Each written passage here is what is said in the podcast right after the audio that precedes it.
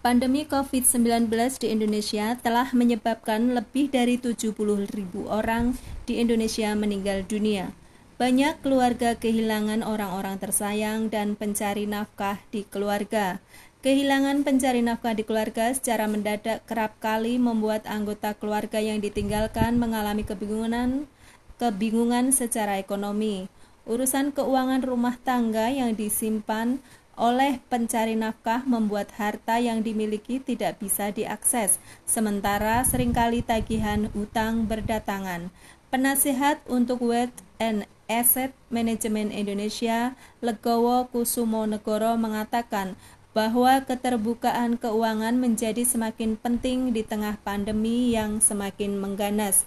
Dalam rumah tangga, terkadang suami dan istri tidak bicara secara terbuka soal keuangan.